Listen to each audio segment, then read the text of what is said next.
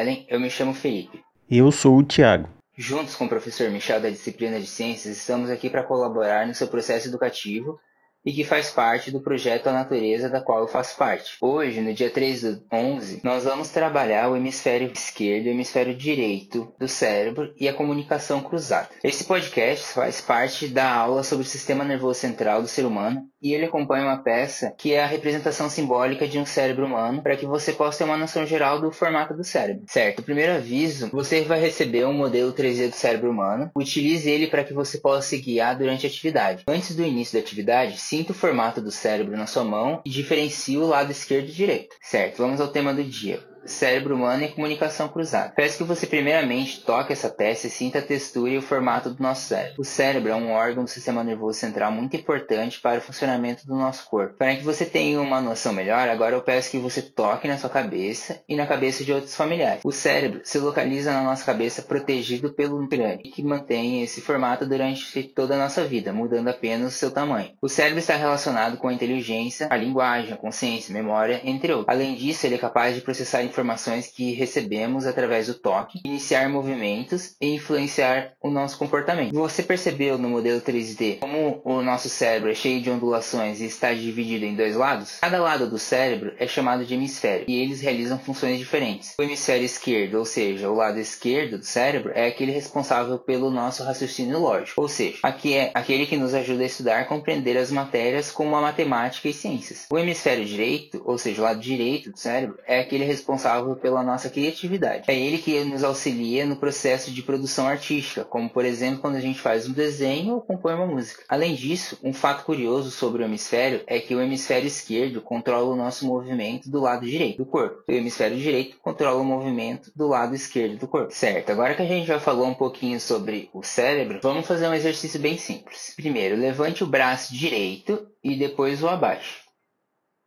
Certo. Agora levante o braço esquerdo e depois o abaixo também. Agora, segure o copo com a mão direita e beba água. Certo. Segure o copo agora com a mão esquerda e beba água de novo. Ok.